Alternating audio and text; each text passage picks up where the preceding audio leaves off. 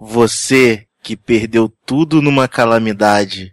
Você que luta contra a hostilidade. Você que é a última esperança da humanidade. Este cast é para você que é gamer como a gente. Outstanding.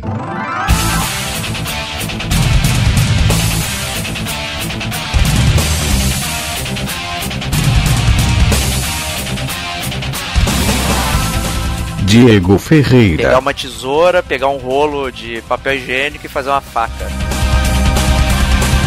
Rodrigo Estevão. O que, que é você ser um morto-vivo? Você tá morto, mas na verdade você tá vivo.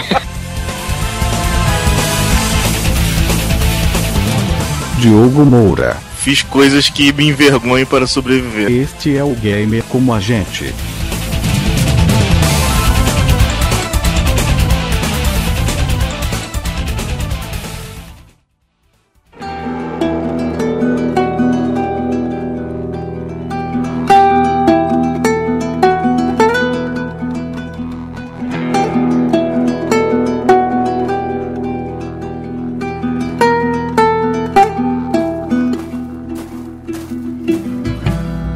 Bem-vindos, amigos gamers, a mais um episódio do Gamer como a gente. E hoje vamos falar de um jogo um pouco mais atual, Last of Us. Um jogo que fechou uma, uma geração e abriu uma nova geração. Então estamos aqui com Diogo Moura. E aí, maratada. E Rodrigo Estevão. E saudações rubro-negras. Bate a carteira, meu brother! O Last of Us Será que ele, ele, foi o último dos bons, assim? Ele foi o jogo que fechou a geração do PlayStation 3, do Xbox 360? Saiu alguma coisa interessante aí? O que, que vocês perceberam? Então, é, 2013, eu acho que foi um ano legal, legal de games, assim. Foi um ano ruim. Entretanto, dada toda a importância do Last of Us dada toda a qualidade do jogo, eu acho que realmente dos jogos que saíram em 2013 só o GTA V meio que acho que tem potencial para bater de frente. Porque, assim, só a título de informação para nós aí, para os ouvintes. Em 2013, além de Last of Us, além de GTA V, a gente teve Bioshock Infinite. Também acho que foi bem laureado aí, né? Pelo menos em termos de enredo, né? É. A gente teve Devil May Cry, aquela refilmagem ou remake whatever, reboot com aquele Dante Moreno. Ai, que delícia! É, Tomb Raider, né, cara, também. É, tivemos o Tomb Raider. É verdade, é verdade. Tivemos o Tomb Raider, talvez possa ser também um, um contender. Assassin's Creed Black Flag, que eu não joguei, mas eu tenho certeza que é igual aos outros. Não, não é não, cara. não, não, não é não. Black Flag é o melhor Assassin's Creed, cara, em termos de gameplay. Que isso, cara? Melhor do que o 2? Melhor do que o 2. Caraca, não sei se o 2 foi o único que eu joguei. Enfim, além do Black Flag, a gente teve outros petardos como Call of Duty Ghosts. Não, isso não foi um petardo. é, que obviamente só o Diogo jogou. O pior código de todos os tempos, cara. E, e Battlefield 4, né, para os fãs de jogos de tiro. A gente teve o Splinter Cell Blacklist, que é, é bom, mas é curto, né? É muito curto. É, bem curto. A gente teve Rayman Legends, que é muito bom, só que é outro estilo, né? 2D e tal, plataforma e tal. A gente teve. Jogão, cara, o Rayman, cara. É bom, não? Muito bom, muito bom. Sou muito a gente teve Papers, Please também. É, né? não, a gente teve uma grande gama de jogos indie, melhor, é, indie, é, exatamente. A gente teve esses jogos mais rápidos, ou, né? Não vou nem falar indie, porque, por exemplo, a gente pode botar o Wolf Among Us também nesse barco, né? É, o é. próprio Brothers também que eu joguei graças à sua recomendação. demais. Então, demais. assim, é, é, um estupro mental, né? Mas tudo bem. é, mas, mas, mas, a verdade é que assim, não foi um jogo, não foi um, um, um ano, pelo menos na minha modesta opinião, um ano ruim de games, pelo contrário. Eu acho que tiveram vários jogos, teve Beyond Two Souls, é, entendeu? Souls, é. Teve o Batman Arkham Origins, teve Metro Last Light, teve Metal Gear Rising Revengeance, que obviamente é uma bomba. é, e, e, mas a verdade é que, mas a verdade é que eu acho que realmente os dois carros-chefes de 2013 acabaram sendo realmente o Last of Us e o GTA V. Aí, é, com certeza, é. Né, cada um aí pode fazer um toss-up aí do melhor. Eu acho que ninguém vai ficar chateado se a preferência de um for o Last of Us ou for o GTA V, que na verdade são dois grandes jogos. Z é. GTA V eu zerei. Parabéns, cara. Eu acho que foi o único jogo que você zerou nos últimos 32 anos. anos. Que isso, cara. Eu zerei Sonic 2, cara. Jogo incrível. Caraca, cara, pelo amor de Deus, para de falar desse jogo todos os casts, cara. Por acaso eu terminei o GTA V também, cara. Então tá. É, eu, eu assumo que ainda tô um pouco atrás nessa.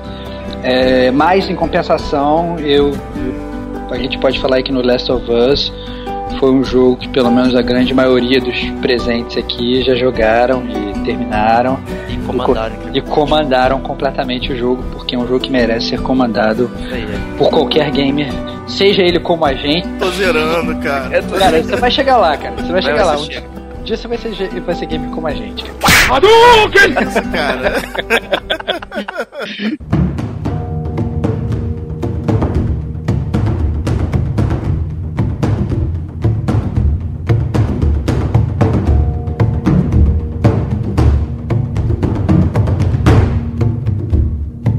Mas e aí, vocês hyparam muito o jogo assim? Quando saíram os primeiros é, notícias e tal, quando chegou, ó, vai sair daqui a pouco Last of Us e tal, vocês ficaram hypados assim com, com a promessa do que ele seria? Ou, ou tipo, ah, eu vou pegar quando sair e tal e pronto. É, eu posso dizer que eu, eu não hypei tanto assim não, pra ser bem honesto. Eu ainda não tava na, na, na vibe do, do apocalipse. Tu achou Ainda. que era terror, né, Diogo? Fala confesso, a verdade. Confesso que eu, que eu tive esse medinho ainda. Ainda tenho. Hoje mesmo eu tava jogando de novo aí. Tava jogando, apesar de saber onde tudo tava, ainda assim tava jogando meio tenso. Mas eu não, não hypei ele muito ainda na época quando saiu. Eu comprei um pouco depois, bem depois, acho que uns seis meses depois que ele saiu, já na, no preço mais baixo do que, que o de lançamento, né? Então e vocês aí? Como é que foi essa experiência? Hyparam? Fica tranquilo? Eu, eu vou te falar que eu comprei porque eu sofri um bullying incrível dos meus amigos pra poder jogar o multiplayer. Inclusive eu joguei seis meses de multiplayer antes de pegar na, na história, cara. que eu tava com medinho também. Ah, olha só, cara. Bom, eu, já eu posso falar que hypei o jogo absurdamente, já estava completamente pilhado de todos os outros Uncharted. E a Naughty Dog realmente é uma puta produtora e eu já fui pro jogo com as maiores expectativas possíveis. E obviamente, como todos nós gamers sabemos, esse é o primeiro passo para você Se explodir. acabar se decep... exatamente, acabar se decepcionando absurdamente com o jogo, né? Mas graças a Deus foi exatamente o contrário. O jogo, mesmo com o hype absurdo, é, conseguiu superar toda, toda e qualquer expectativa. Isso é realmente um, um se bobear game da vida, alguma coisa assim nesse sentido, porque geralmente é um, é um, assim, é um dos jogos que eles, ele consegue te envolver muito emocionalmente, não só pelo enredo, mas também pela jogabilidade, pela forma como eles te apresentam a história e pela forma como você se envolve com os personagens e com aquele mundo à sua volta. Então é realmente um jogo que merece ser É, eu confesso você que. Acha Opa, que pera. Estevão, você acha que o Last of Us superou o melhor jogo da Naughty Dog, que foi o Crash 2? Cara, é. é- olha só, olha só, é, é, é tão difícil, é tão difícil de, de bater contra essa sua frase, porque eu gostei muito de Crash 2. Mas a verdade é que eu, obviamente, é muito melhor do que Crash 2. E eu acho que realmente não. Crash, assim, de cara, Crash 2 é muito melhor do que Sonic 2. De cara. De Que cara. isso, cara? Não Só- fala só- sacrilégio desse. Fala sacrilégio. Mas- Eh, Crash, Crash 2 está lá sentado lá de Sonic no céu de games, Ah, cara. não, mais um, cara. Putz, grilo. Mas a verdade é que é o seguinte, é que é, realmente, sim, é óbvio que é muito melhor que Crash 2 e é muito melhor do que os próprios. Eu, eu diria assim, eu diria até que ele é melhor tanto que o Uncharted Doom e que o Uncharted 3.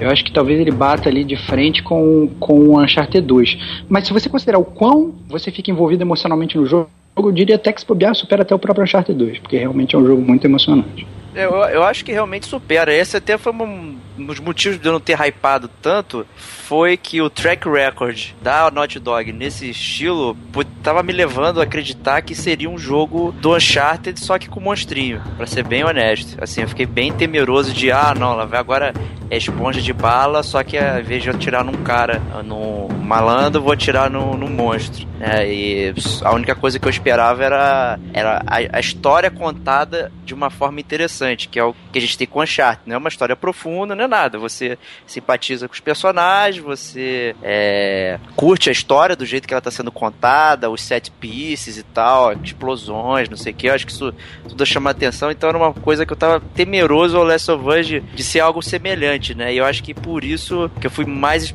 muito explodido, porque minha expectativa não era tão alta e o jogo superou incrivelmente, né? Então acho que foi, foi nessa, nessa veia aí, né?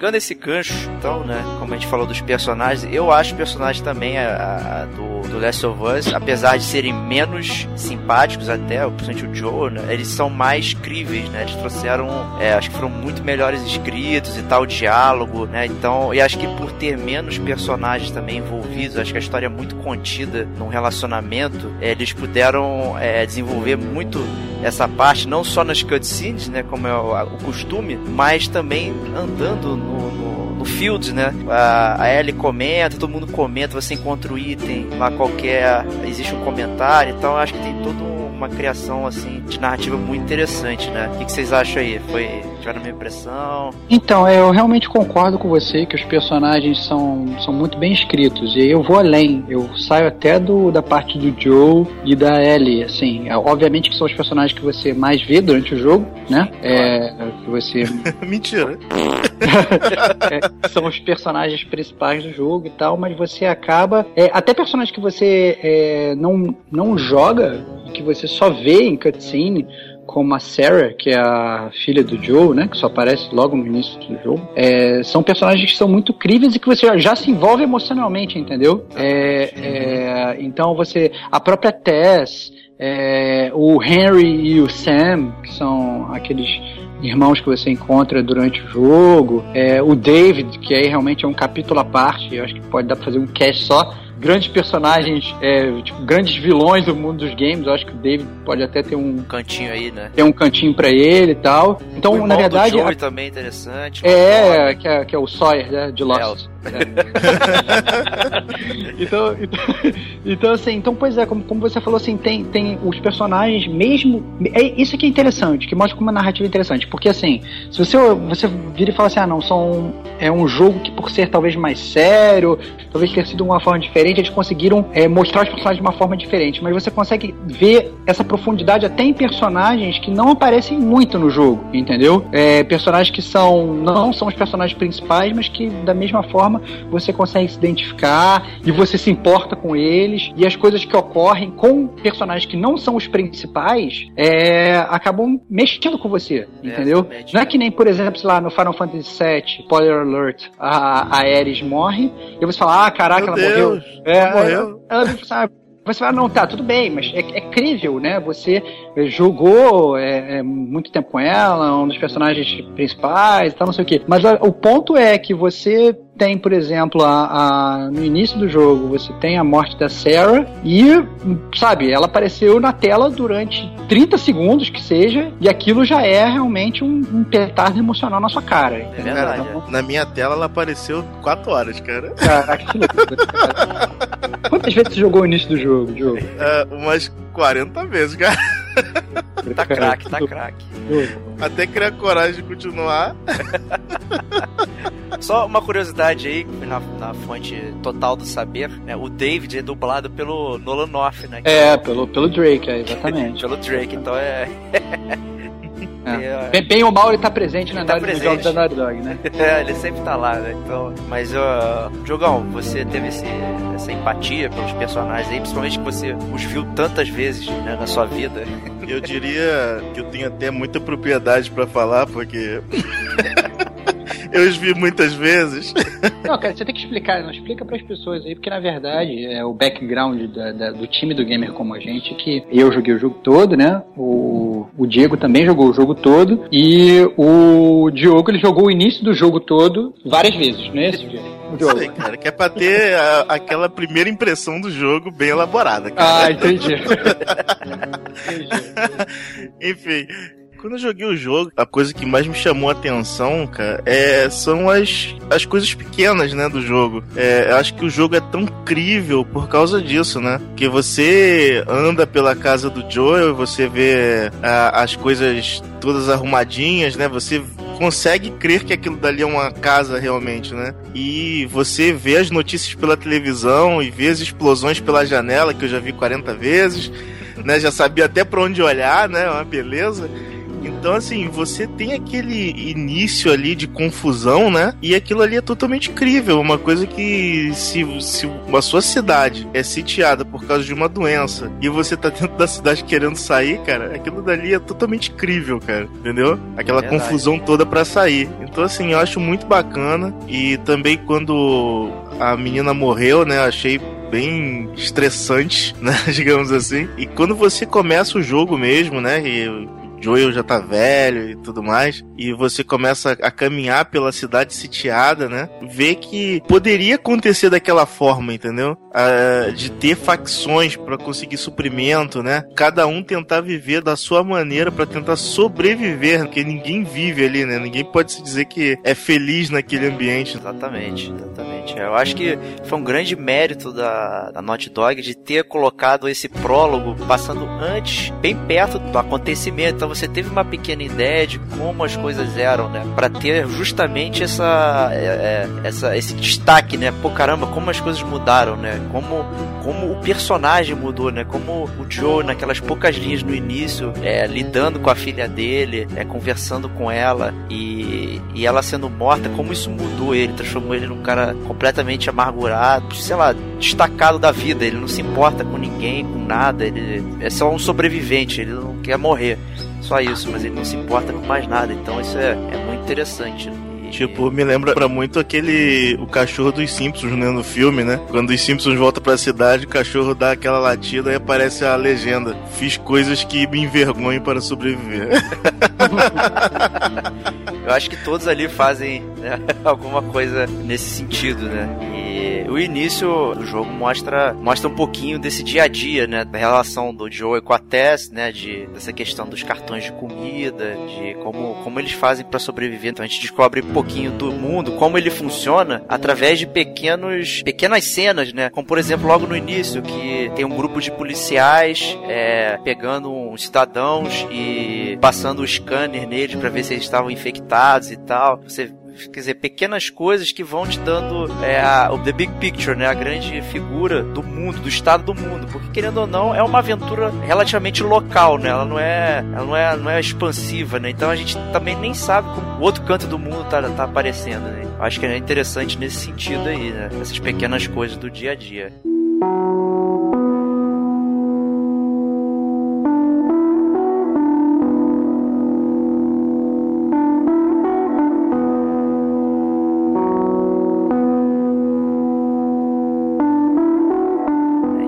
Acabou, né? E agora? O que, que a gente faz aí? O que, que, que vocês acharam do mundo? Do design de- desse fim de mundo? Então, é, eu acho que assim, essa questão de é, ambientes pós-apocalípticos, alguma coisa assim, é uma coisa que está muito em voga é, atualmente, né? Exatamente. Você acaba vendo isso refletindo em vários jogos, né? Você tem desde aquele metrô, você tem o próprio Fallout, você tem o Walking o- o Dead. Walking Dead e tal. Então é, é- é uma coisa que está atualmente mu- muito em voga, N- não só no, no mundo gamer, mas também na, na mídia, né? E como você falou, é muito crível, assim, pelo menos em termos de jogo, porque não é que nem tipo o Fallout que ele simplesmente joga aquilo pra você e você meio que tem que fuçar pra descobrir as coisas. Ali, se você simplesmente prestar atenção no, no que está à sua volta e prestar atenção na conversa de um grupinho que está ali do seu lado, é, ler as coisas que estão escritas pelo mundo, aqueles milhares, aqueles milhares de itens que você pode buscar, você acaba é, vivendo muito aquele lore do jogo, né? E consegue absorver isso de uma forma muito legal. É, então dá pra ver o, o carinho com que os produtores construíram o jogo, né? Que eles simplesmente não jogaram as coisas assim de uma, de uma forma esdrúxula. Eles é, é, botaram um pouco de pensamento em como mostrar pro, pro player, né, aquele mundo que eles imaginaram. E eu acho engraçado, assim, do jogo, Estevam, tudo que existe ali na, na no, no, mundo é explicado, né, cara? Você, você tem os infectados, mas ninguém sabe de onde veio a doença né? Que seria o normal, né? Pô, você é um cidadão comum, como é que você vai saber de onde veio a doença, né? E, e também você tem aquela a, a questão do de explicar a destruição do lado de fora das, das partes sitiadas, né? O exército bombardeando as cidades para matar o maior número possível de infectados, né? Eu acho que esse é um mundo até mais crível, até mesmo do que o do Fallout que o Estevão falou, até porque é um, o Fallout é um mundo mais galhofa, né? Ele tem um tom é, de humor e de sátira né, da sociedade atual. Né? Então, esse mundo do, do Last of Us, acho que você até entende como se dá a infecção, como é passado, como, como ele veio a, a existir e tal, que é um pouco contrário do próprio Walking Dead, né, que é acontece o outbreak lá, todo mundo vira zumbi, um abraço, né? E, mas acho que a temática é um pouco diferente, que o Walking Dead, ele, o pano de fundo é, é, é diferente do, do que acontece no Last of Us, né? Então... Cara, já começa que não era morto-vivo, cara é. já ganhou muito ponto comigo aí. Eu acho que o fato de não ser esse tipo de coisa, né, de... não saiu da... Se bem que no Walking Dead não é um morto-vivo, mas ele não saiu da Terra, né? Como são os tradicionais... É... Ah, mas no Resident Evil também ninguém saiu da Terra, né, cara? no, no Resident Evil eram zumbis é, engendrados, né? É, ah, cara, mas, mas, mas é, sinceramente, é poteiro ou potaro, entendeu? Eu acho que, que você pode falar de um jeito, mas funciona da mesma forma. É, é uma doença, e no Resident Evil, sei lá, não, não é uma doença, ou é um vírus, umbrella. É o bioweapon, né? Eles querem É, um bioweapon. Então, assim, funciona, na verdade, funciona da mesma forma. É, é, o, as pessoas viram mortas-vivas. O que, que é você ser um morto-vivo? Você tá morto, mas na verdade você tá é um. Tá vivo.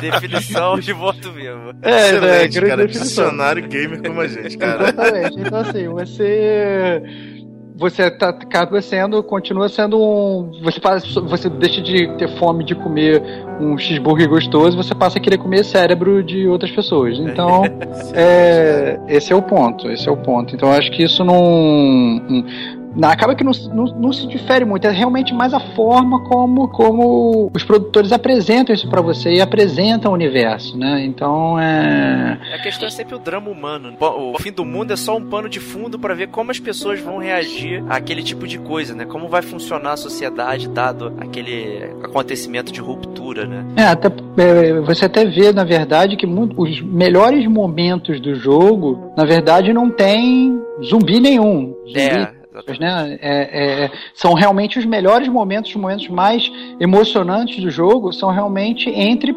pessoas vivas sem envolver nada, entendeu?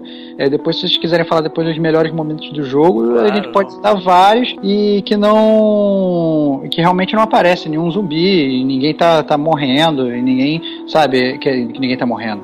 ninguém tá. ninguém tá, tá correndo de algum bicho e tal, entendeu? Então já são outros, outros é, 500. É bem né? diferente dos outros jogos de, de survival horror, né? Que você vê que é bem focado mesmo nos monstros, né? Exatamente, exatamente, exatamente. Tanto é que nesse você tem adversários humanos, né? Na verdade, os adversários humanos são até piores. Com certeza. Do que o adversário é, zumbi, vamos chamar de adversário. Exatamente. Você tem até pena dos zumbis, porque você tem uma. Logo quando você encontra aqueles corredores no início, é. O Joe, acho que o Joe menciona, ah, eles são recém-convertidos. Né? E são pessoas que estão com aspecto normal sofrendo, e você tem que ir lá acabar com o sofrimento deles. Então quando você dá a gravata e fica sufocando, você fica, puta, que pena, cara. É uma pessoa que não, uhum. não teve chance, ela acabou, né? Enquanto que o adversário humano, ele, ele tá lutando pela sobrevivência, tá lutando por, por algumas outras coisas, são simplesmente vilões, querem causar o caos, e, enfim, né? você tem um uhum. outro tipo de sentimento em relação a eles, né? Isso é bem evidenciado, né? Principalmente nesses primeiros infectados que aparecem que você encontra lá o diário dos caras, né? É isso, exatamente. Tipo, o cara ia pra lá e o irmão dele falou pra ele não ir, aí ele falou que ia, que dava pra passar, e acabou sendo infectado ali, né, cara? É, não tem. Quando você encontra o primeiro grupamento de policiais, logo no iníciozinho mesmo, né, e você escapa deles e entra num prédio e você descobre que havia outro grupamento é, fugindo, esperando é, reforço lá. E você acha um diário também deles e escrevendo: Ah, Fulano foi infectado, meu Deus, todos nós vamos ser e tal. Então mostra o desespero também das pessoas. Por isso que o, os humanos eles reagem de uma forma é muito hostil a você, né? Então acho que é o pior adversário do jogo é, é você enfrentar o, o, ser humano, né? Esse jogo mostra uhum. o pior do ser humano em, em diversas ocasiões, né? Então Inclusive você vê pessoas que se mataram para não, não, não terminar como infectado, né, cara? Exatamente, é, exatamente. Então é, é muito, muito muito complicado, principalmente quando você sai da cidade de fato e você começa a ver é, como as pessoas estão vivendo no meio né, do, do, nada, né? Como é que elas conseguem suprimento, enfim, né? É, é, é tenso pensar nisso, né? Esse tipo de coisa, né? Então, eu acho que isso dá muita credibilidade pro mundo e e acho que uma coisa também que, que junta com isso é a música, né? Não sei se vocês concordam aí. Não é uma música ostensiva, é uma música mais calma, mais de suporte, mas que ele dá um, um tom melancólico, né? Não sei se vocês tiveram essa impressão. Com certeza. Como eu falei, acaba tudo caminha muito junto, né? Não só a, a própria música, como você falou, mas também é, a própria dublagem de voz dos personagens que transmitem muita emoção. Excelente, entendeu? cara. É, o próprio gráfico do jogo também, que é, é, um gráfico que, pelo menos quando saiu, era top do top e tal. É... Eu acho que até hoje, cara, é um gráfico top, cara, assim. Eu... Inclusive com, as, com as minhas reticências, as minhas reticências com água de mingau, né, cara? Água de mingau. Mas a água de mingau é mais bonita no PS4 do que no PS3. Inclusive, eu peço para vocês, caros ouvintes do Gamer Como a Gente, que nos acompanham no Facebook, no Twitter e no nosso site, que comentem aí o que vocês acham da água de mingau do Last of Us, cara. Cara, desculpa, cara, a água do Last of Us é perfeita, cara. Você vai pro inferno dos games. Então, na verdade, é, é, é, é todo esse amálgama de, de, de itens, né? Que transformam o jogo numa experiência única, né? Porque você vê que eles tiveram um carinho com, sabe, com cada segmento do jogo. Não é só aquele jogo que, ah, não, ele tem um gráfico bom, mas o jogo é uma droga. Ah, não, ele tem um redo bom, mas infelizmente o gráfico é muito ruim, e a música é uma porcaria, e a atuação de voz é, é sabe, é meio mais ou menos. Não. Se você for olhar, é, é, muito difícil no Last of Us, e isso sim é, é aí que você percebe que é um jogo realmente bom, é, é, que você fica muito difícil você definir qual é o ponto forte do jogo, entendeu? Ah, o ponto forte do jogo é a jogabilidade? Não sei, pode ser, mas também pode ser atuação, mas também pode ser um enredo, pode ser, dependendo do gamer que você é e da coisa que você prefere, você vai preferir uma coisa e ninguém vai te criticar por isso, entendeu? Tipo, ah, como é que você pode jogar, gostar de Sonic 2? Jogar porcaria. Sei lá, entendeu? Tem que gente. Isso, cara.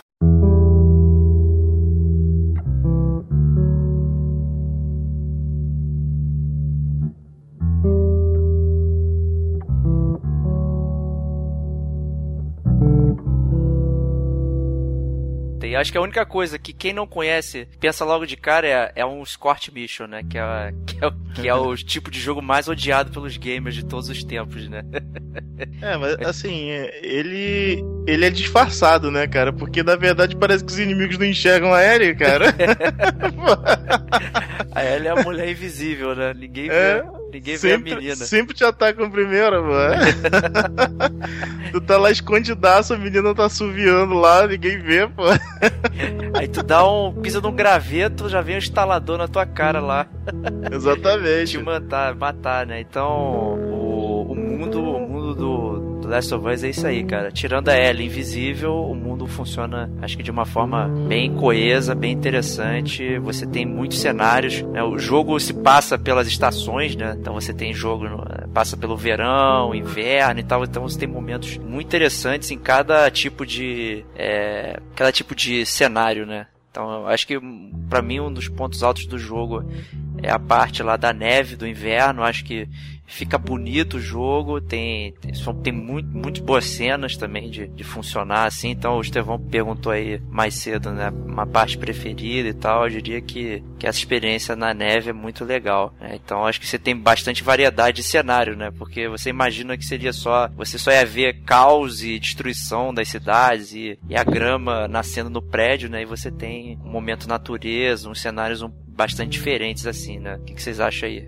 Ah, Se cara, bem eu que acho- você. É, é, tudo bem, eu, eu, eu, eu- tô na, lá na meiuca do jogo, mas tá assim, eu, eu posso dizer é o seguinte, cara. Eu acho muito legal a, a transição de ambientes é, que você se expõe por conta do, das dificuldades de trafegar nas cidades, né? Tipo, você tem hora que você tá no, por baixo de um metrô, tem hora que você sai do metrô e tem que passar por, por, por dentro de um prédio que tá caindo. Isso. E, e você vai na rua e descobre que a rua tá cheia de armadilha. Isso é, é uma coisa muito legal. E o que é muito legal também é que você sempre tá olhando o seu objetivo, né, cara? Tipo, você vai no alto de um prédio, ah, você tem que ir lá pra prefeitura. Então o cara tá sempre olhando lá, ó, ah, lá está o teto da prefeitura, é pra lá que a gente tem que ir. Então você sempre tem a noção de distância que você tem pra chegar no objetivo, mesmo porque o jogo não conta com mapas muito claros, né, cara? É, apesar de não contar com mapas muito claros, é, ele é ligeiramente linear. Ligeiramente não, linear, né? Ele, É, completamente linear. ele é completamente. linear aí, né? Ele te dá uma impressão de ser aberto, né? Você vê um mapa, é, assim, quando você chega numa zona, você pode ir pra cá e pra lá, mas no fundo você só tem um buraco aberto que você tem que se agachar e continuar o jogo, né? Então ele, Uhum. eu acho que talvez o único pecado dele, eu acho que talvez seria pior a experiência até, é essa questão de te dar essa impressão de levar pela mão pro caminho que você precisa chegar.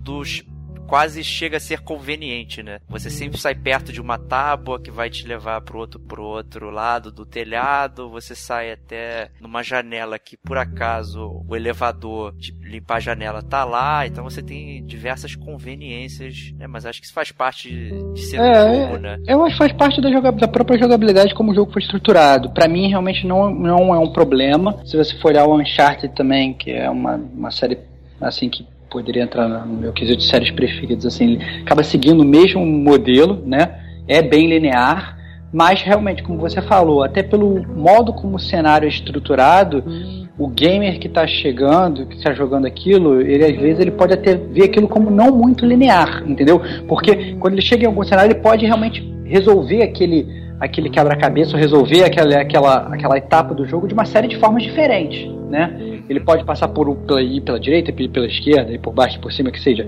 Mas é, mas a- apesar de mas realmente o jogo ele tem essa, esse, esse caminho que você é obrigado a seguir. Mas isso não tira, na verdade, nenhum, pelo menos na minha opinião, não, não tira não é, não é um demérito do jogo, né? É uma coisa que. Quer dizer, que assim, que era realmente necessária para os desenvolvedores contarem a história do jeito que eles queriam, entendeu? É, então.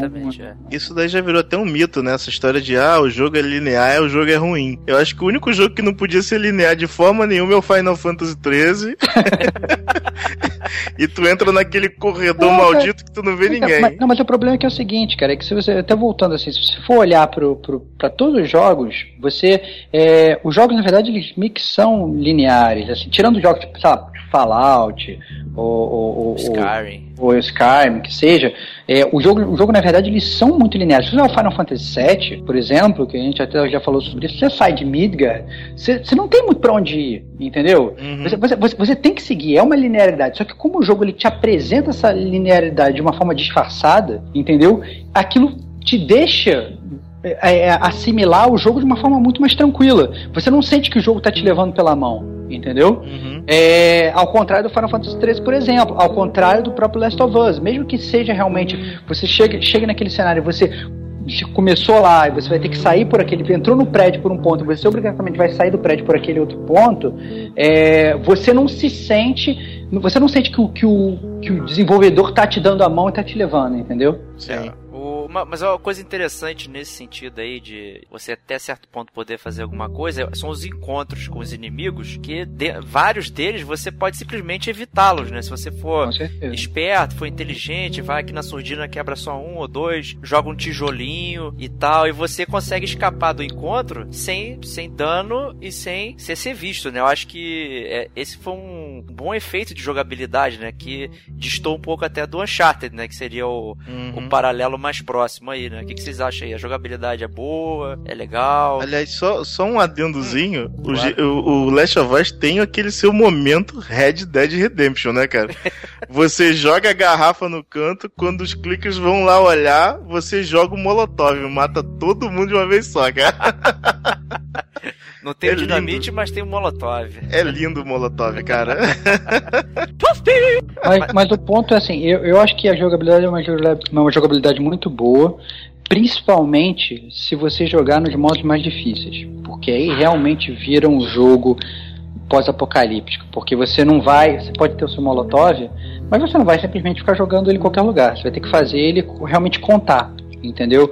Você vai ter, sei lá, realmente três balas no seu revólver, ou quatro balas no seu revólver, você não vai sair atirando que nem um maluco, entendeu? Quanto mais difícil no, o jogo, quanto maior a dificuldade, mais você se vê nessa situação. Então, é, tá aí. Apesar de não ser um jogo difícil, ele é um jogo muito mais legal de se jogar se você realmente jogar no hard, porque a experiência é uma experiência completamente diferente. Você realmente fica tendo que poupar os seus recursos para jogar, e isso é uma coisa muito legal. É, o- os te obriga inimigos- a ser furtivo, né, É, te cara? obriga a ser sortivo. Os inimigos não são realmente mais difíceis no difícil, né? Eu acho que é só uma questão de raridade, escassez de, de É, itens, né? é. Eu, eu- eu- eu recomecei o jogo recentemente agora no Easy, só pra ver a história e tal, não sei o quê. E você vê que qualquer gaveta que você abre já tem um milhão de coisas, né, no Easy. Uhum. né? Então você nunca, nunca tá passando dificuldade. Você pode desperdiçar uma bala, como você disse aí, ah, não- tem que fazer contar, mas no Easy você pode atirar errado, você pode, pô, você encontra bastão e pipe toda hora pra você poder sair na mão com, com os inimigos, então tem uma certa, eu acho que isso transforma o jogo um pouco mais fácil. E o crafting, assim, essa questão de você poder pegar uma tesoura, pegar um rolo de papel higiênico e fazer uma faca. Não, assim, é- essa parte do crafting é bem legal, cara. Eu achei bem legal e você, é, à medida que você vai pegando os itens pra fazer o crafting, você realmente é, tende a economizar. Fala assim, ah não, acho que eu vou segurar esse item pra, pra ver se eu consigo fazer uma coisa melhor, entendeu? Que vai me ser mais útil, né? Que é uma coisa que você realmente faria no, no, no mundo pós-apocalíptico, né? Você não vai, vai. Se você achar um rolo de papel higiênico, aquele rolo de papel higiênico vai ser a sua vida, você não vai sair usando ele pra limpar a bunda. Você vai fazer uma faca, né? Esfrega, esfrega na folha de bananeira, né, cara? É, cara. E- então, assim, é. Aliás, tem um item no jogo que, cara, eu acho que mesmo no Easy ele é quase impossível de tu achar toda hora, que é a porra da fita, cara. Pô, eu acho que tem um pouco de sorte Tu acha a lâmina pra, caramba, cara. cacete, mas tu não acha a fita, cara. Não, eu acho que assim, é, é mais realmente do, do- no- ao, ao longo do jogo você vai achando mais os itens, eu acho. Assim, às vezes você, você tá achando mais tesoura, depois você acha mais fita, depois você- então você é realmente essa questão de você poupar o item pra você fazer a coisa que você quer no momento certo, entendeu?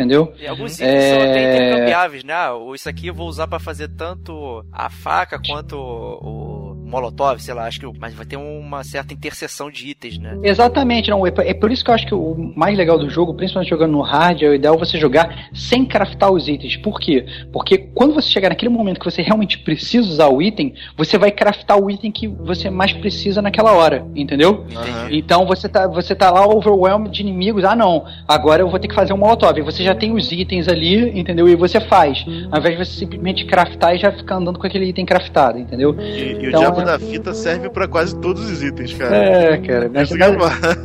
Não, é, pô, tem lógica até, né? Tem Uma fita você, que você vai fazer o assemble do- do- dos itens, né? Você vai acabar juntando eles usando a fita. Então, não acho real uma fita ser um item é, é, é assim. tão absurdo esse- assim, né? Exatamente, exatamente. Principalmente depois, quando você consegue juntar a, a, a tesoura, a faca, né, com, com o seu bastão, né, e tal, você faz uma arma de mão misturada, né? Isso também dá um Dá um, Faz sentido, faz dá- sentido. faz, faz muito sentido você enrolar a tesoura no bastão e dar na cabeça do inimigo. Bem mais prático. Isso aí, cara, É. parabéns. O, o- o sistema de inventário também é interessante, que te força a também carregar as coisas que você acha que você vai precisar mais rápido, né? Porque é, ele só tem uma mochilinha caminhando, né? Então, ape- apesar de tudo, ele tá guardando tudo ali, né? Então não tem aquela pergunta, ah, onde o Cloud guarda a espada dele, né? Então ali você sabe que ele tá guardando a tesourinha, as coisas dentro da mochila, né? E Uhum. eu acho que isso ficou muito interessante e te força também a pensar um pouco nas situações. Ah, eu vou andar com a, qual, qual revólver na mão aqui, vou usar a shotgun qual, o rifle, não sei o É. que. Então você se Vale mais a pena eu ficar com uma arma melhor, só que só tem uma bala, ou duas balas, ou pegar uma arma que é um pouco pior e já tem quatro balas, entendeu? Então É. você realmente tem que pesar esse tipo de coisa. Mas pra, pra vocês, qual é a melhor arma que tem no jogo, cara? A arma que mais diverte vocês, assim. Ah, cara, na minha opinião, eu acho que talvez seja o arco e flecha, cara. Acho O arco e flecha. O arco Eu ia flecha, falar a mesma coisa, cara. É, A flecha comanda muito, cara. é, o arco e flecha eu acho bem legal no jogo. É bem legal. E você já. É aquele negócio, você jogando no rádio também, você urge aquela necessidade. Você matou o cara, você tem que tentar pegar a tua flecha de volta, porque são pouquíssimas flechas, né? Isso que é Agora o muito engraçado, o engraçado é que mesmo no Easy, cara, é muito pouca flecha. Entendi. E entendi. mesmo, e mesmo assim, às vezes você dá a flechada no cara e a flecha quebra.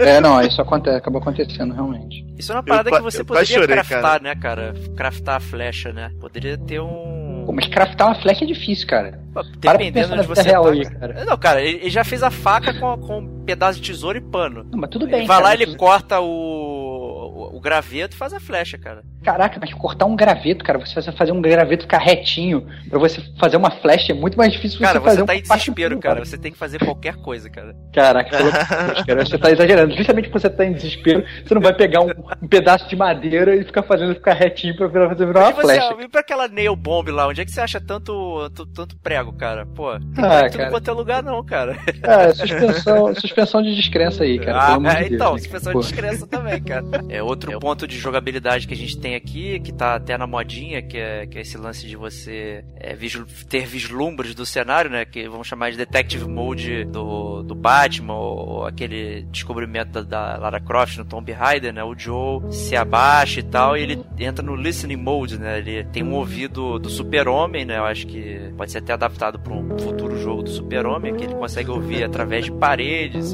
e tal. Ele é quase o demolidor, né, É, cara? ele é quase Que O cara ele é o pisa no demolidor. chão e ele ainda vê a ondinha, assim. É, no chão. be- belo paralelo, melhor do que É. o Super-Homem.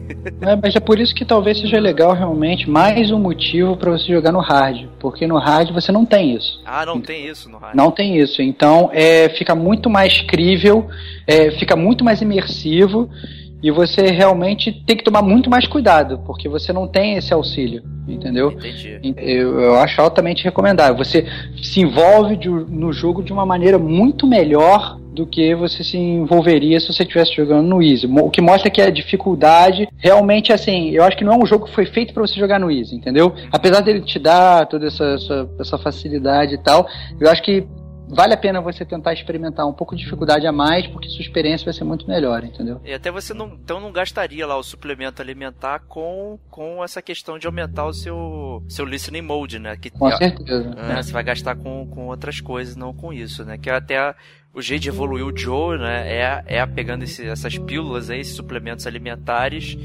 né? E comprando lá, não dá pra comprar todos no mesmo playthrough, principalmente me- até mesmo no easy, né? Então imagino Uhum. que no mais difícil você não consiga nem fazer metade, né? Do... É, exatamente. Eu vou te falar que eu tô jogando no, no, no, no normal, né, do jogo. E mesmo no normal, cara, você sente uma, uma facilidade ainda. Que, tipo, eu consegui montar lá minhas faquinhas, né? Cheguei no máximo e encontrei três facas montadas no jogo, cara. É, eu acho que você Então, devia assim- parar o que você tá fazendo e recomeçar o jogo pela 24 vez. Ah, não, cara, tô muito longe. É, Muda a dificuldade no meio do jogo, assim acho mesmo. que dá. É, será que é igual God of War, né? Acho que dá, acho que dá, deve dar, sei lá. Eu não lembro, isso eu não sei, né? O- Outra coisa que você acha também durante o jogo são os manuais, né? De que te dão melhorias, né? Então essa melhoria de você colocar uma faca na ponta do, do bastão, o Joe, em vez de pensar isso sozinho, ele precisa ler um manual dizendo pra ele fazer isso, né? Ele não é um cara tão inteligente quanto a gente pensava. É, pois é. Mas tem coisas interessantes, como por exemplo, aumentar o número de usos da faca, né? Então isso te dá virtualmente mais facas, né? Do você, que você crafta, né? Já que ela dura mais. Então te dá mais Uhum. chances de abrir aquelas portas secretas e tal. Mas aí quando você abre a porta secreta, automaticamente você perde a faca, né? Sim, mas quando você aumenta a durabilidade dela, você diminui um ponto da durabilidade da faca, um uso. É porque, Hum. na verdade, você só tem um uso por faca no início. E você Sim. pode chegar ao máximo de três usos por item de faca. Então, em tese, você tem nove facas. né, Uhum. Chegando ao final. Então, é um, é um item de jogabilidade também que completa aí, né, essa questão. né. Então, Inclusive eu fui matar um cara normal do jogo, pô, apertei o botão errado, usei a faca no cara e ainda dei um grito. Não! Aliás, essas são as estratégias até pra você matar, né, o, o- os- o- os monstros, né, porque o instalador você precisa da faca, né, pra, pra matá-lo na surdina, senão você não consegue, ele não tem cabeça pra você esgoelar, né. Uhum. Então você tem pra cada monstro também, pra cada Eu tenho a leve impressão que ele não respira, cara. É, a própria. Isso também é outra coisa interessante, né? Que a própria classificação dos monstros são os estágios de infecção que a pessoa se encontra, né? Até, até ela explodir, né? Como você tem em várias partes do jogo, você encontra corpos explodidos com lá o pólen flutuando e tal, e aquilo ali é, é a infecção se, é, se espalhando, né? Então isso é muito, muito legal. Zona de spoilers. Se não quer ser contaminado pelo fungo da curiosidade, pule até uma hora e onze minutos.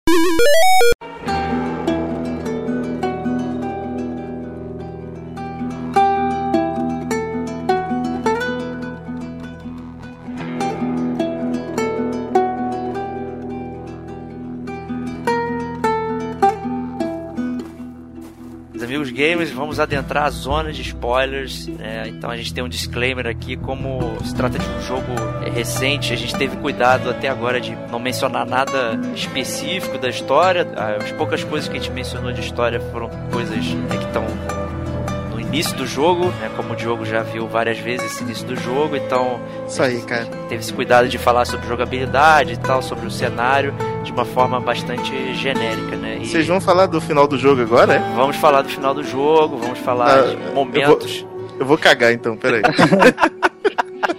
Então vamos, vamos, vamos começar aí com, com uma pergunta simples, né? Que é, é qual, qual o seu momento preferido do jogo, né? O que, que você. Qual foi a experiência que mais te marcou aí, Estevão? Manda bala. É, então, é o seguinte, é, eu posso listar, por que pareça, vários, vários momentos muito bons do jogo. É, é muito difícil pra mim definir é, o melhor momento do jogo. É, desde a morte da Sarah no início do filme, do filme. é, do, do filme. É porque é quase um filme, né, cara? É quase um filme. No início do jogo, até o, o sacrifício da Tess, é, a morte do Henry e do Sam, é, o primeiro encontro com o David e o último encontro Caraca, com o eles David. morreram, cara. E o Bill também, né, cara? Coitado É o Bill, cara, o Bill, Bill, pois é, o Bill é ótimo também. Então assim, é, e o próprio final do jogo também que é muito bom. Mas, entretanto, a minha cena preferida do jogo é a cena das girafas. Puta, eu tava pensando nisso agora, cara. É, a cena, a cena, a cena das girafas é muito boa. Primeiro porque ela, ela parte no princípio, no início daquele capítulo, o, o capítulo anterior. Eu mesmo na zona de spoilers eu vou tentar dar o menos spoiler possível. Mas assim, a, a, a- a- o último capítulo ele terminou de um, de um jeito muito forte, assim, emocionalmente. Então a Ellie ela tá vivendo uma situação de estresse pós-traumático, alguma coisa assim. E ela até não é mais a mesma, assim, né?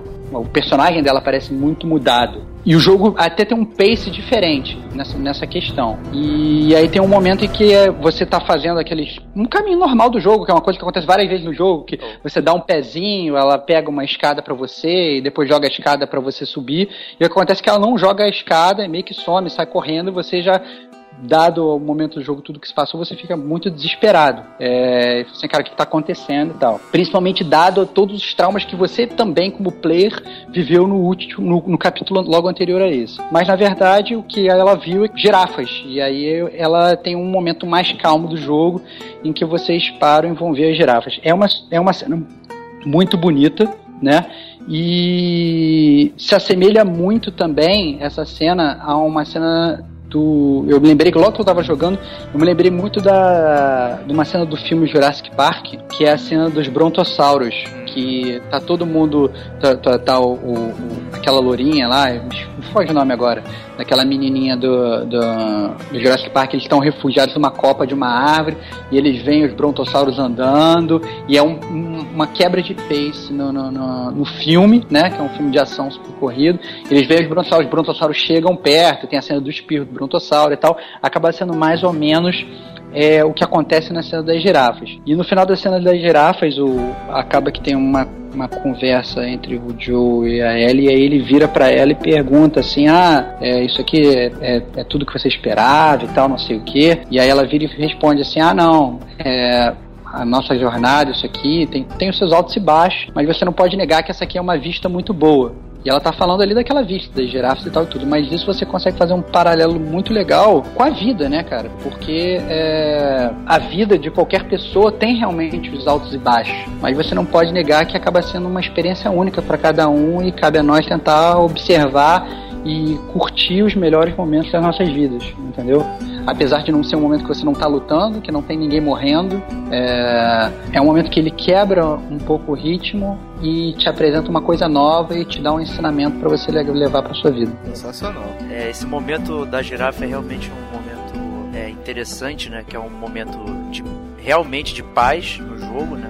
Você tem uma pausa, né, mesmo depois de um momento tão estressante que aconteceu. E, é um momento que você vê vida também, né? Uma vida intocada pelo por esse mundo destruído, né? Eu acho que tem uma mensagem muito interessante aí, né? Que a natureza, querendo ou não, ela, ela sobreviveu a tudo isso e, e, e tá lá. Né? Você não vê até animais durante o jogo, né? Você não, não, não tem esse contato, né? Então acho que isso transforma até essa parte da, da girafa num momento bastante único tem aquele feeling de, de animais correndo no meio da cidade, tipo os Doze Macacos. É, isso, é. Então acaba é, realmente tem um. tem um. É uma coisa que você não, não assim, até aquele momento do jogo não tinha ocorrido nada parecido, então você meio que já tinha abstraído dessa ideia, entendeu? É, né, você nem Realmente, se pergunta, né, onde estão os animais e tal. É, né? exatamente, exato. Você vai assimilar, acho que você até assimila meio que, ah, não, todos os animais morreram, é.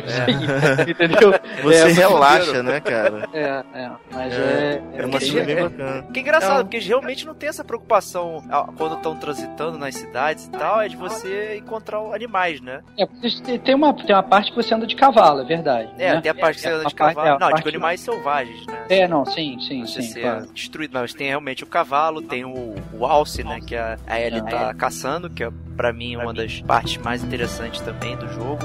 Controla a Ellie, né? E você tem que cuidar do Joe, que como sempre se fudeu lá, e dessa vez é, não valeu né, no gameplay, então você realmente se machucou, então não adianta passar lá o papel higiênico pra curar. Né? Uhum. Então, aí você.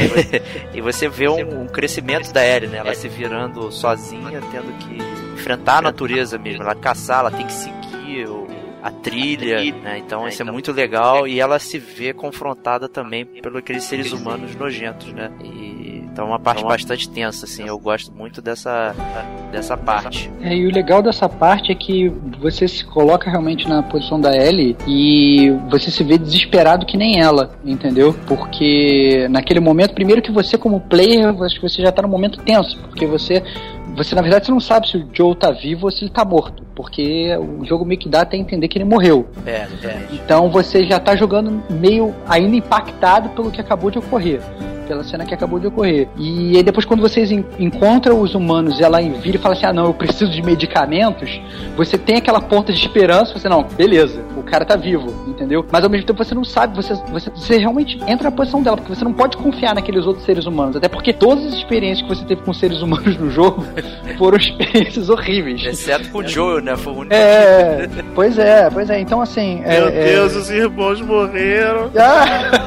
Meu Deus. Assim, cara, você. você cara, Diogo, para tudo que você tá fazendo e vai jogar o jogo, cara. Mas eu tô jogando Last of Us, cara. É, é, então, assim, é, é realmente um. Concordo com você, Diego. É um, é um momento. Todo esse, toda a caçada, esse encontro com o David, todas essas coisas que ocorrem, é realmente também um dos momentos muito legais do jogo. Pois é, não, eu, até. É uma parte que eu gosto muito. Eu acho o personagem do David fantástico, mas é, se eu entendi bem, né? O, David, ele era líder do, dos caras que você já vinha enfrentando antes, não era isso? Eu não, isso é uma memória que eu, eu não tenho certeza. Não, na verdade, não, não dos caras que tinha enfrentando antes. Ele é meio líder daquela galera que tá mais ali naquela área, eu acho. Porque ele comenta, ah, eu mandei umas pessoas e elas não falaram, é. morreram, e disseram que foram mortas por um cara e uma menina e tal. Eu, eu achei isso muito conveniente, assim, não, de repente. Não, assim, é, sim, concordo com você. Né? Concordo com você, sim, ele é líder de algumas pessoas, mas eu não diria que ele é líder de todas as pessoas que você enfrentou desde o início do jogo. O que faria do cara um grande presidente do mundo. Né? então, assim, mas realmente, sim, é, é, dá a entender que realmente rolou esse confronto do subordinado do David. É, que o David acaba tendo um papel muito semelhante ao do governador do, da série Walking Dead, eu acho. É, né? é, é um papel muito, muito similar, né? É... Ele fecha, fecha fecha na cidade, né? Reúne as pessoas, cidade, reúne as pessoas. E assim, eu, ele obviamente é um personagem mau e bem caracterizado como um personagem vilão do jogo. Mas até no início do jogo, você, você consegue se botar na posição dele. Ele é um cara que tá tentando a sobrevivência, entendeu? Ele é um cara que, eu, obviamente, ele tem um senso de, de, de justiça meio deturpado, né? Mas você consegue realmente. É, é, você, se você monta uma gangue, você manda os caras da sua gangue irem buscar suprimentos e eles são mortos, cara, você obviamente vai, né, ficar mexido por aquilo, né? Então é. Vai querer saber por quê, né? Exatamente. Talvez vai, vai querer vingança, sei lá, não sei, entendeu? Isso é o legal do jogo, assim. Você consegue, na verdade, se botar dentro de cada personagem e se você parar e, e, pensar as escolhas, às vezes até dos vilões também não são tão, é, sabe? É, estão todos no mesmo barco, questionáveis, né? É. é. esse que é o lance, né? É, assim, meu único, minha única reclamação é essa conveniência e tal que me, me suou ao jogar o jogo, entendeu? É, chegar nessa parte e ver ele, eu, eu, eu vocês tinham coisa a ver com as pessoas que vocês encontraram antes e tal, isso me incomodou um pouco, assim, não a ponto de achar ruim, né? Assim, é caramba, estragou a história, mas para mim é um, é um, ponto foda do jogo, mas é um ponto ruim também, é uma coisa, tá numa interseção aí, essa parada, né? é curioso. Um, acho que outro ponto legal e que você fica se perguntando ao longo do jogo inteiro é onde diabos está o irmão do do Joel, né? Yeah. Esse, porque é mencionado que parece que eles tiveram algum tipo de briga. O Tommy era dos vagalumes, né? Ele tinha umas ideias um pouco diferentes do que o Joel queria fazer, né? Então você fica com essa parada se perguntando e, e é muito legal quando você encontra ele, né? Você chega numa hidrelétrica, né?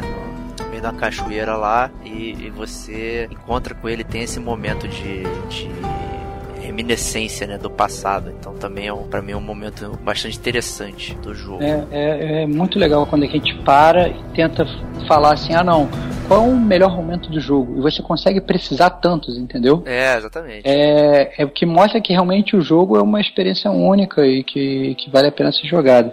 É, Diogo, nos seus é, 15 minutos de gameplay, aí é, qual foi o melhor momento que você viu, cara? O que, que você gostou? Olha, gente, eu me sinto até um pouco envergonhado, né, de falar o, o, melhor momento que eu achei, porque eu tenho certeza que, pelo que vocês falaram aí, que eu vou ver coisa melhor lá na frente, né? Então, assim, existem alguns momentos, né, que você realmente sente o jogo, né, que você sente o baque, né, que é a, a, a morte da, da filha do Joel, né, que eu já vi 40 vezes, é, a parte em que a, a, a Tess, né, fica para morrer, né, porque ela tá infectada já, né?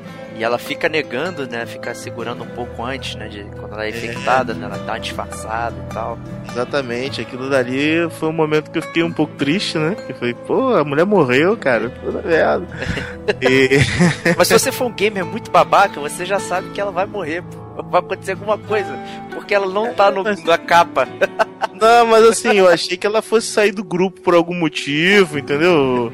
Pra voltar lá na frente, entendeu? Eu não achei que ela fosse morrer tão, tão rápido na trama, entendeu? Entendi. É, Eu achei ela- que ela fosse morrer lá no final, assim.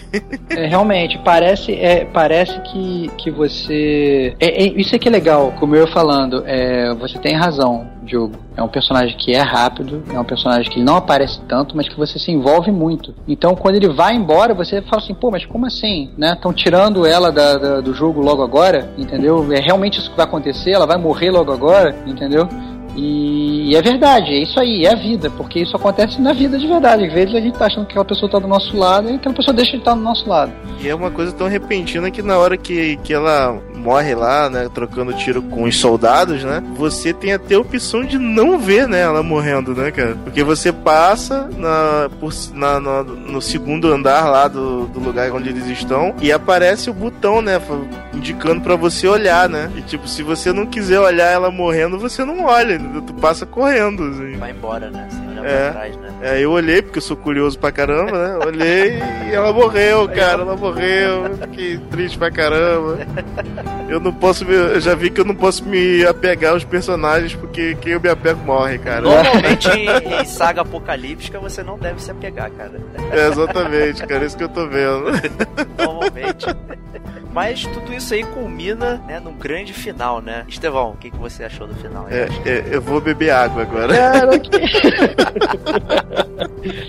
Não, cara, assim, o, o final é muito bom, cara. Porque é aquele final que depois que o jogo acaba, você ainda fica remoendo aquilo, entendeu? E você fica se botando na posição do Joe e fica realmente pensando é, se você agiria da mesma forma que ele, né? Pois é. Porque, porque co- conta aí, Diego, pra gente o final do jogo e aí a gente eu acabo terminando minha explanação assim, é, beleza. Pra mim, é bom, o que acontece especificamente é que você chega lá onde você deveria chegar pra levar a, a Ellie, e por acaso a Marlene, que seria a líder dos Fireflies, ela já tá lá, não sei como ela chegou mais rápido que você, né? Mas enfim. Ela foi com de helicóptero, é, cara. foi de Comandou. helicóptero. Teoricamente, tu ficou parado um mó tempão enquanto o Joe tava fudido lá, né, cara? É, é verdade. É o que dizem, é o que dizem. Quer dizer, você foi abrindo caminho pra ela passar tranquilamente, né? Matando todo mundo. Isso aí, cara. Mas quando você chega lá no hospital e tal, você ganha um parabéns, não sei o que, papapá, e o Joe começa a estranhar o que tá acontecendo. E, e você recebe a informação de que pra eles fazerem ela, o teste e criar a vacina e tal, eles vão ter que matar a, a Ellie, vão ter que remover lá o cérebro dela e tal, fazer testes. E, e o que o Joe faz, ele, ele vai lá, ele fala, não vou deixar isso acontecer, e vai atrás do da Ellie tentando pegá-la, né? Tentando resgatá-la, né? É, essa é a última parte do jogo, no hospital lá. É a parte mais, mas acho que eu diria que uma das mais difíceis, porque você enfrenta os inimigos humanos, que são os mais chatos. São inimigos humanos altamente armados, não são os caras normais de sempre, mas o Joe usa toda a sua perícia es- se esconder e chega lá e, e resgata a Ellie e vai embora. Ele não deixa, ele não deixa ninguém é, sobreviver. Ele mata todo mundo lá, os médicos, e vai embora com a Ellie no colo.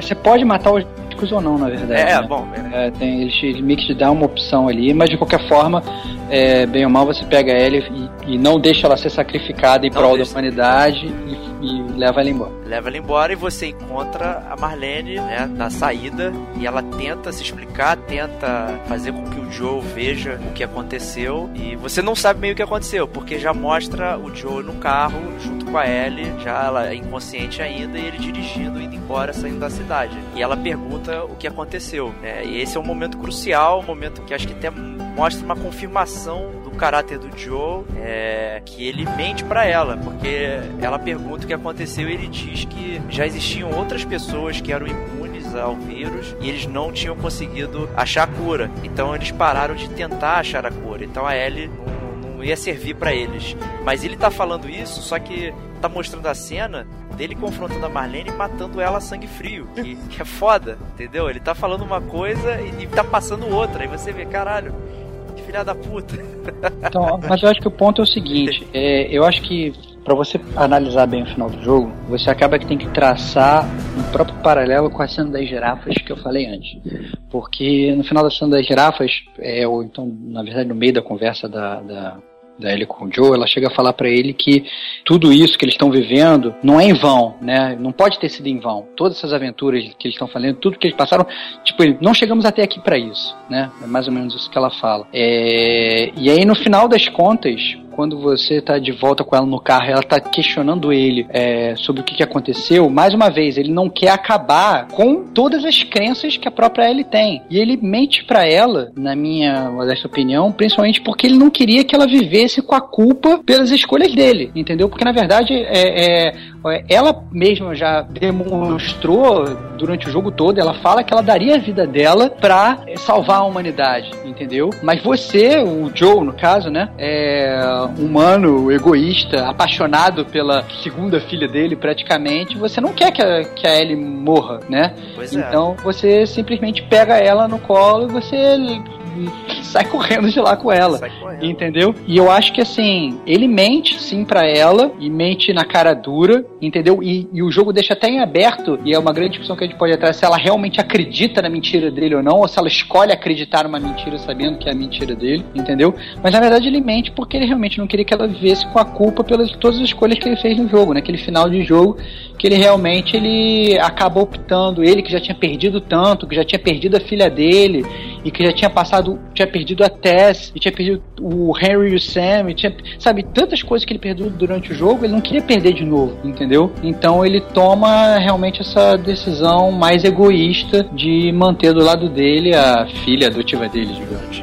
Ele mente duas vezes, né? Porque depois tem no epílogo, né? Ela vai lá e pergunta de novo pra ele, faz ele jurar se a história é verdade, e ele diz que é verdade. Ele mantém a, a cara de pau dele lá, né? E realmente, eu acho que isso mostra um final interessante, né? Que é, um, é, é aumenta a credibilidade também do, do jogo e se colocar um personagem que foi se mostrou humano. Ele fazer isso, ele não se Uhum. mostrou um robô que acredita, ah, você tem dois lados morais, né? Ou você é bom, Sim. você é mal, não sei o que. Ele tomou uma decisão que é, é tensa, mas que faz sentido. Você pode não concordar, achar que é errado e tal, mas ela não é uma decisão fora de caráter dele, né? Acho que tudo que ele demonstrou ao longo do jogo e toda a história, né? Ele, ele dá pra compreender por que, que, ele, por que, que ele fez isso, né? Eu acho que é um, é um belo paralelo, né, cara, para as pessoas, é, pessoas imperfeitas, né, cara. É, você, você na, na sua sanidade, num ambiente desse, você daria seu filho, cara, pra, pra morrer num ambiente onde os seres humanos, no- de modo geral, não merecem viver, entendeu? É. Tipo, você só encontra o ser humano filha da puta o jogo inteiro, cara. Então, assim, tu vai querer salvar esse bando de gente a troco da morte de, um- de uma pessoa que você considera como se fosse um filho seu, entendeu? É, é, não tem resposta, né? Porque se você for traçar uma, um paralelo, né? É, é a história de Jesus Cristo, né, cara? O filho, o filho do- de Deus sacrificado pela humanidade, né, cara? Nesse caso, não sacrificada. É, exatamente, porque, tipo, você não é Deus, entendeu? Você não é perfeito. Você não tem a. Você não é, é 100% amor e caridade. Então você não age como quem teoricamente teria esse, esse sentimento, né, cara? Exatamente. Concordo. É. É bem satisfatório mesmo o final. Já joguei o jogo, pronto. Pronto, Que isso, zerado. Mas, cara, apesar do final ser realmente espetacular, você. O que interessa realmente é a jornada, cara. Porque como eu e o Diego falamos, cara, são tantos momentos fantásticos, cara, que você não pode se privar de jogar isso, cara. É realmente o jogo, me arrisco a dizer, é uma experiência de vida, assim, porque você pode realmente é, buscar do jogo alguns conhecimentos pra aplicar na sua vida, entendeu? É Mas bem é- legal. Mas acho que o final ele engrandece ainda mais tudo que a jornada fez, né? Porque a gente às vezes comenta de outros jogos e tal e fala, não, a jornada foi legal. Aí você para e vê o final foi uma bomba. Não foi um desfecho é, satisfatório. E- A altura é, do jogo. É, é, e as pessoas precisam de desfecho, né? Mesmo que seja um desfecho que não acaba nada, mas você precisa dar um ponto, um ponto final, ponto e vírgula que seja, né? Pra você poder parar a história ali, né? E muitos jogos que a gente vê são uma jornada incrível, mas um final que te deixa, deixa a desejar, né? E nesse, caso, você tem um engrandecimento da história pelo final, que foi escrito e é um final até, é, eu acho, bravo, né? Porque não é um final, vamos chamar de final feliz, né? Não é um final de arco-íris e unicórnios. Então, como você estava falando, é bem engraçado, na verdade, essa ironia, porque tem jogos que a jornada é legal, o desfecho do jogo é ruim. Ou seja, ele não dá um ponto final no jogo. Mas desse depois disso, você acaba esquecendo, não importa. Nesse jogo, ele te dá um ponto final do jogo, mas você continua vivendo aquilo, entendeu? No, no inglês, né, comida para pensamento, né, food for thought, né, porque você acaba o jogo, como você falou, e você fica refletindo sobre o que aconteceu. É, sobre isso aí. que- quais ações foram tomadas, o que, que leva. E você pode pontuar isso para cada fim de pessoa que aconteceu, cada final que cada personagem teve, né? Que todos resultaram em morte, né? Uhum. Basicamente todos os personagens que você. E algumas mortes são puramente escolhas, né? Não. Não destino, né? Como os suicídios que a gente viu e tal. Então, é, então a gente é um jogo de escolhas e consequências e, e não, e não uma coisa muito preto e branco, né? São coisas realmente que você tem que parar pra pensar e não tem resposta, né? A gente fala, ah, se eu tivesse aqui eu faria assim, cara. A gente nunca vivenciou uma também tem, aquelas, assim. também tem aquelas mortes presumidas, né, cara? Que tipo, por exemplo, o Bill, lá na cidade do Bill lá. Você, é, ele fala, durante o, o trajeto lá que você acompanha ele, ele fala que ele tá esperando há duas semanas o, a Tess chegar com os suprimentos pra ele, né? É, Sim, mas ele Tipo, e a Tess já morreu. então, tipo, tu sabe, tu meio que tu ligando os pontos, tu sabe que o cara tá fudido, entendeu? tá fudido. Tá todo mundo fudido, cara. É, exatamente. É Eu- bizarro, cara. Eu não sei se vocês viram aquele filme The Road. Eu não lembro como é que é em português, que é o filme Ah, claro, Aragorn. claro que você não lembra o português, né, cara? É o filme com Aragorn. Não sei se vocês sabem. aí. Inclusive, me vi um pensamento maneiro essa semana aí, cara. Não sei quem me falou. Que o cara que bota muito palavra em inglês na. na- Cala a boca, cara.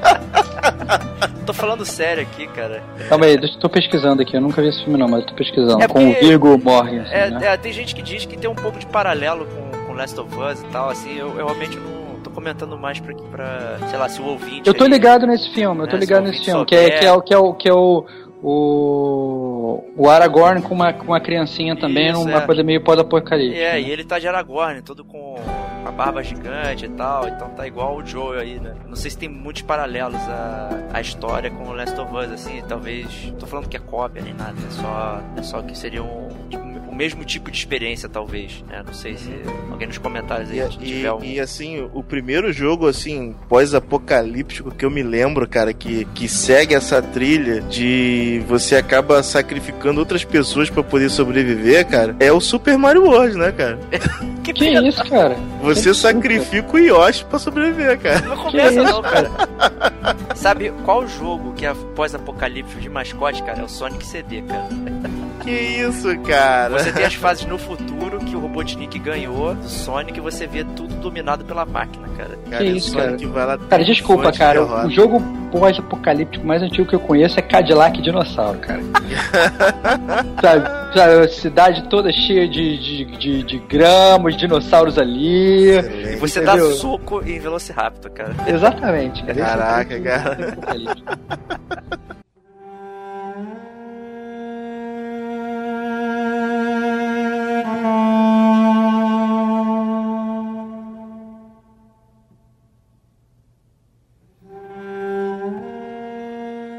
Meus amigos, foi essa ao final da zona de spoilers. Quem, quem, quem Ouviu? ouviu, espero que tenha sobrevivido. Quem não ouviu, então bem-vindo de volta ao podcast. Então, Meu gente, Deus, cara, minha mente foi explodida.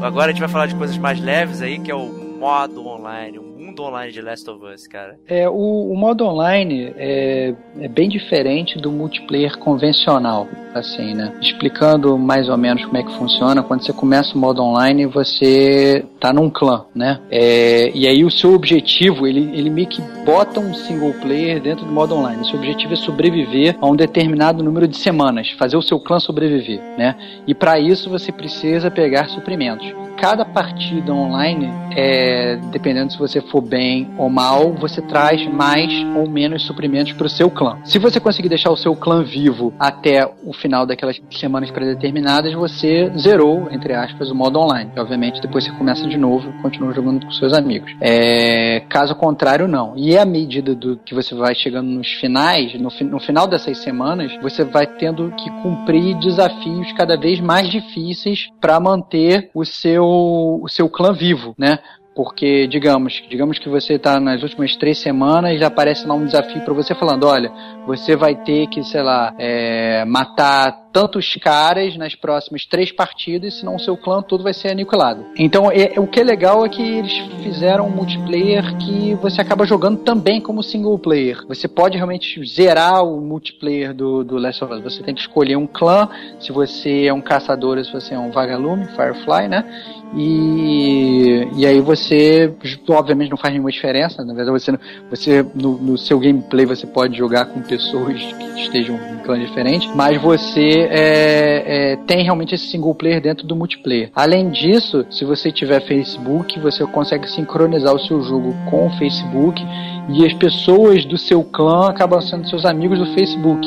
Então é, fica aparecendo lá que o seu amigo Diego é, sabe, conseguiu achar um pouco de água e trouxe pro clã de volta, ou que ele aprendeu a pescar, o seu amigo Diogo hoje fez tal coisa, tal coisa, então você acaba sendo, é, se envolvendo mais ainda com aquele multiplayer que você tá ali jogando. E, e aí, obviamente, quando você vai mal numa partida, o seu clã começa a morrer, você acaba tendo mensagens pouco agradáveis de que os seus amigos do Facebook estão morrendo, né? então, assim, mas de qualquer jeito é mais uma forma que os produtores tiveram de fazer você se identificar mais ainda com uma parte que geralmente do jogo você não se identifica tanto, que é a parte do multiplayer, né? Você, você realmente só entra, joga, faz um headshot lá e tal, mata o amiguinho e termina e volta. Mas não, você acaba se preocupando mais ainda com o seu clã. Você tem um, acaba tendo um envolvimento maior com o multiplayer do que você teria normalmente, né? É, a jogabilidade também com face a esse todo esse conceito, né, ela fica diferente, né? Que você não vai lá para dar sair no tiroteio, né? Você tem que fazer com calma as missões, né, dentro do da, da, arena, né? Você não vai sair correndo que nem um maluco. Essa, essa é a grande diferença do multiplayer do, do, do Last of Us, né, cara? Você que tá acostumado a jogar COD, cara, quando tu entra no multiplayer do Last of Us, cara, geralmente você é o boi de piranha da primeira partida. tu é aquele cara que sai correndo que nem maluco no mapa, dando tiro a esmo e fica sem bala e vira vítima dos vira outros, vítima. né? E daí humilhado tendo a cabeça espisunhada pelos outros, né, cara? Exatamente, cara. E, assim, o Last of Us, cara, o multiplayer do Last of Us é, é, é, um multiplayer muito bem encaixado com o jogo. É diferente, por exemplo, se você pegar um multiplayer do Tomb Raider, por exemplo, né? É, é uma coisa que você vê que, tipo, ah, vamos botar um multiplayer nesse jogo aqui porque todo mundo tem, né? Exatamente. No Last of Us, não, você vê que é uma coisa raciocinada, é uma coisa muito bem feita, né? É, tu vê que você, você é obrigado a aprender a jogar com o seu time, né? Se você joga sozinho, cara, no multiplayer Last of Us, você tá perdido, né? Que você não, você mata um, o outro vem e te mata.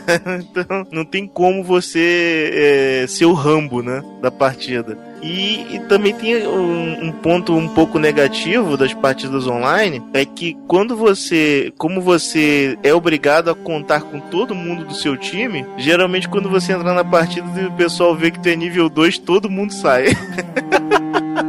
Esse é um ponto negativo seu, então, e não do jogo. Ah, isso é verdade, cara. E até hoje eu não entendi como é que eu subo de nível, que eu já joguei 500 partidas, matei várias pessoas e só tô no nível, nível 3, cara. Esse é o ponto, cara. Você, é, você consegue sub, meio que subir de nível e ganhar o seu ranking quando você deixa o seu clã vivo por todas aquelas semanas determinadas, entendeu? Uhum. Então se passam todas aquelas semanas e você conseguiu deixar o seu clã vivo, você ganha uma marquinha do lado do seu nome, entendeu? Excelente. Então quanto mais marquinhas aquela, aquela pessoa tiver, mais semanas ela deixou o clã dela em column, ou seja, mais vezes ela zerou o modo multiplayer. É mais ou menos ah, isso. Tá. É, mas como você realmente falou, é um multiplayer que ele meio que revoluciona o modo de jogar. Porque se você não jogar coletivamente com o seu time, você vai perder. Se você for sair correndo para pegar a bala só para você, se você não, não é, é, é jogar no mínimo ali em duplo, em trio, com aquelas pessoas que estão perto ali de você, você não tem muito como ir para frente. E no final das contas, você pode até ter um, um rank bom, mas você vai acabar morrendo, porque o ponto é, o time adversário, eles vão estar jogando em grupo. Então, se você for sozinho é, para tentar matar dois, três caras, você não vai conseguir, entendeu? Então, o ideal é realmente você jogar na surdina, jogar é, na, no stealth, jogar com os seus amigos, como se você realmente estivesse naquele futuro pós-apocalíptico. É excelente definição aí do multiplayer, é uma experiência diferente, né, do, do, normal que a gente vê, né, uhum. e vale a pena e, e, complementa, né, eu acho que dá pra gastar bastante hora aí brincando no multiplayer tranquilamente. E você realmente sente que você tá ali pelo suprimento, né, cara, tu, tipo, se tu não, não ganhar dos caras, o teu clã morre de fome. é, então, tem um objetivo, É muito né, divertido. Você, é. fazer alguma coisa, ah, tô, tô jogando porque eu quero ganhar a próxima arma, né, como é o multiplayer normal, né, ali você tá por, por um objetivo. Exatamente. Né, e, e acaba sendo realmente interessante, como vocês todos colocaram, é, é, jogar cooperativo. Você fazer cooperativamente as missões e conversar com seus amigos e tal, gera um maior nível de interatividade e gera uma nova história, né? Se você parar uhum. pra pensar, né? Você imaginar um, uma história dentro daquele mundo, né? Um, um acontecimento, alguma coisa, você vai lembrar como um feito seu, né? Uma, uma história contada só sua, né? Então é, é mais interessante do que simplesmente uma arena onde todo mundo só tá se atirando, né? Então acho que realmente é um complemento bastante interessante. O jogo também se complementa aí por quem, quem comprou a versão remaster PS4 já vem com ele, né? Que é o DLC do Left Behind, né? No, alguém jogou aí? Quem jogou? Ninguém jogou? Ninguém é, jogou, mas é... tá, todo, tá no tudo de todo mundo. Tá no tudo, né? Eu também não joguei, mas é... Agora que eu zerei o Last of Us, eu vou. então agora você vai zerar o Left Behind. que é um DLC curtinho, pequeno, né? Que mostra é, como a Ellie se infectou, né? Então é basicamente isso o, a história dele. Excelente. Então, então, a gente deixa aí como dever de casa para poder jogar e depois tecer algum comentário aí sobre ele. É, mas eu não sei, não sei, não sei se vocês sabem também, eu não ouvi nenhum comentário de, de no, algum outro DLC que não seja de multiplayer, né? Eu acho que a história tá fechada. Tem comentários aí que isso vai virar filme. Não sei se vai ser uma surpresa para os players, né? Quem já jogou e já, já é um filme, cara. Já é um já, filme. Já ouviu nossa zona de spoilers, que eu acho que esse é outro assunto, né? Caramba, Joe vai ser bem Affleck. ah, não! eu acho que esse é outro assunto dessa questão, dessa interseção entre cinema e, e, jogos, né? Se isso é possível ou não, enfim. Será que vai funcionar no cinema essa história? Porque boa parte das coisas legais do jogo é uma certa interatividade, né? Não sei se como é que isso vai funcionar, né? Enfim. Cara, eu acho que, é, sinceramente, eu duvido que, que seja tão legal quanto o jogo, entendeu? Principalmente porque o jogo ele te dá muito, muito mais horas de vivência, entendeu? Para você se envolver com os personagens, para você se identificar com a história, para você se sentir inserido na trama e tal.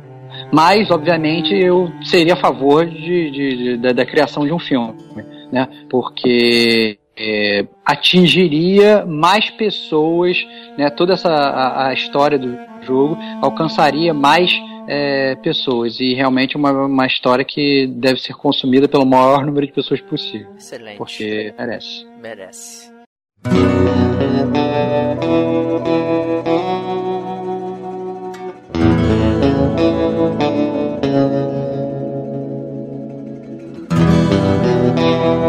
Então,